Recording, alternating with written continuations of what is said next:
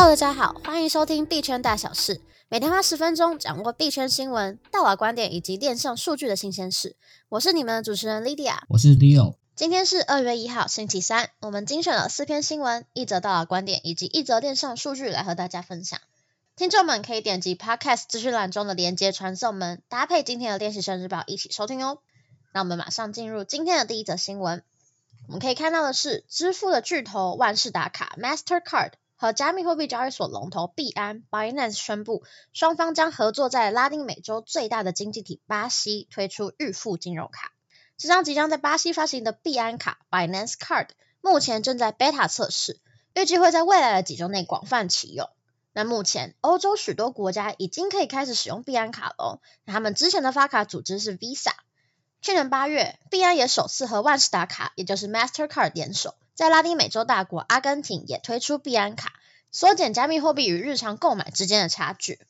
这张卡片将向所有持有有效身份证的巴西公民都可以去申办哦，并允许他们使用十三种加密货币进行消费。币安卡将对每笔加密货币收取零点九趴的费用，不过呢，也提供了高达八 percent 的加密货币回馈。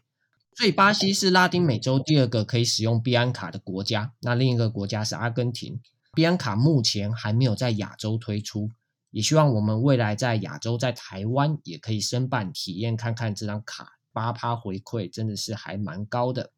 那再来的话，也是一则跟支付相关的新闻哦。英国的《金融时报》报道说，社群媒体平台推特 （Twitter） 它正在致力于引入支付的功能，最初将以法定货币为主。但是他们的老板马斯克也希望这个系统后续也能够支援加密货币支付的功能，未来将会与 Apple Pay 以及 PayPal 相互竞争。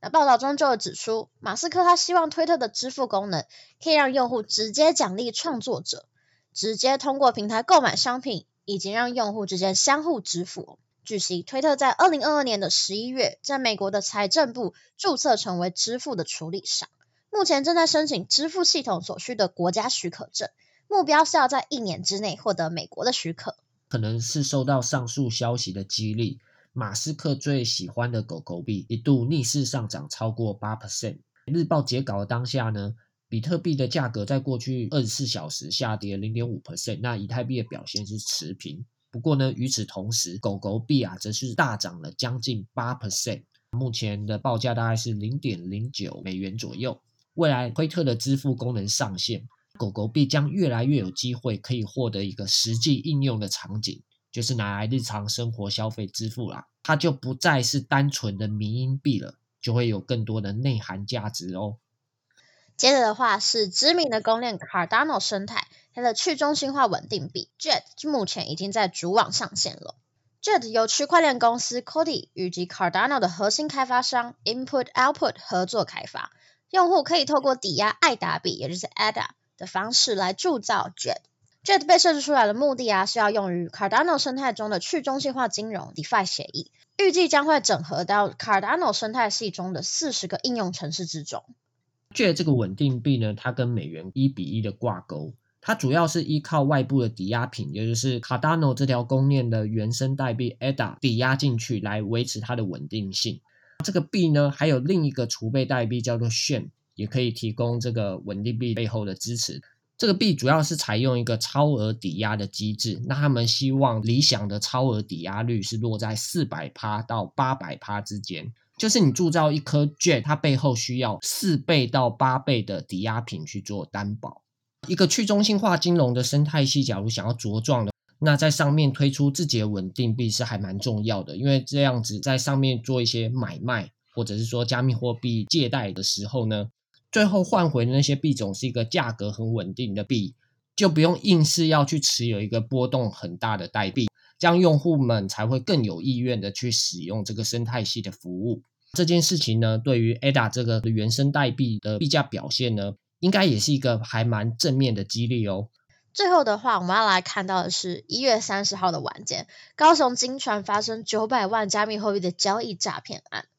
有一名冯姓女子就跟两名男子约定要在新左营的高铁站售票处面交 USDT。那在冯女手机转账之后啊，歹徒就谎称他没有收到，接着又以上厕所的名义借故搭乘计程车逃逸。那这两名嫌犯在逃逸的时候，还一度被左营分局的拦截点盘查，但是因为当时还不知道两人已经犯案了，只有登记身份就让他们离开了。而左营分局现在也已经将相关的资料转交给铁路的警察局来缉捕两名嫌犯。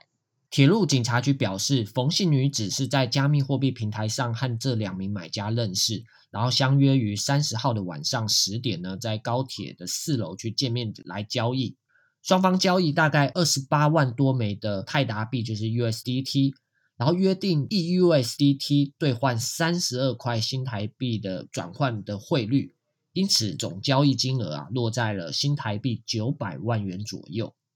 接着来看到今天的币圈大佬观点，知名的币圈媒体 CoinDesk 的前研究主任 Noel Atchison。引用了一份知名报告作为论述的开头，说明人们对于中心化机构的信任感逐渐下降。他就表示说，商业是现代社会人们相互信任的基础。在人们不信任中心化机构的时代，加密货币透过区块链的技术，打造的一个无需相互信任的环境，也就是只信任代码，让我们的未来多了一项选择。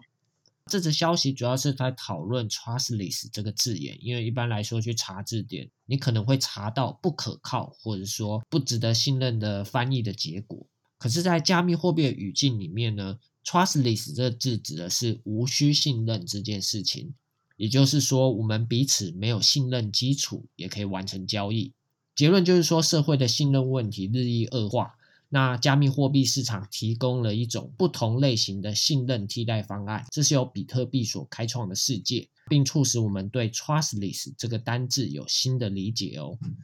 最后的话，则是今天的链上数据分析。根据 Token Unlocks 的数据显示，知名的元宇宙龙头项目 The Sandbox，它的原生加密货币 Sand 将在二月十四号阶段性的大量解锁三百七十万枚。约占总代币的供应量十二点四 percent。根据过去的资料，之前 SAND 这个代币在去年二月十号，还有去年八月十五号都有阶段性的解锁一些代币。代币解锁后的一周呢，这个币价都曾经迎来小幅度的一个下跌。所以持仓 san 的朋友们，或是说你手上持有其他这种未来会大量解锁的的这种代币。都要密切注意关于这些代币解锁的后续消息哦。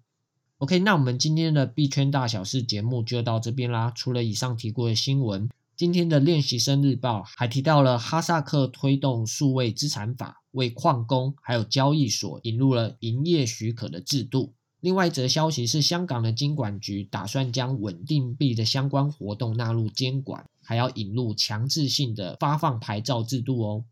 大家可以点击资讯栏的练习生圈里的网站连接，观看其他的精彩新闻、观点还有数据。如果对节目有任何的想法，都欢迎在 Apple Podcast 评论区留言，也别忘了给我们五星好评，或是进入资讯栏的练习生 Discord 还有 Live 社群，和大家一起即时互动哦。我是主持人 Leo，我是 Lydia，我们明天见，拜拜，拜拜。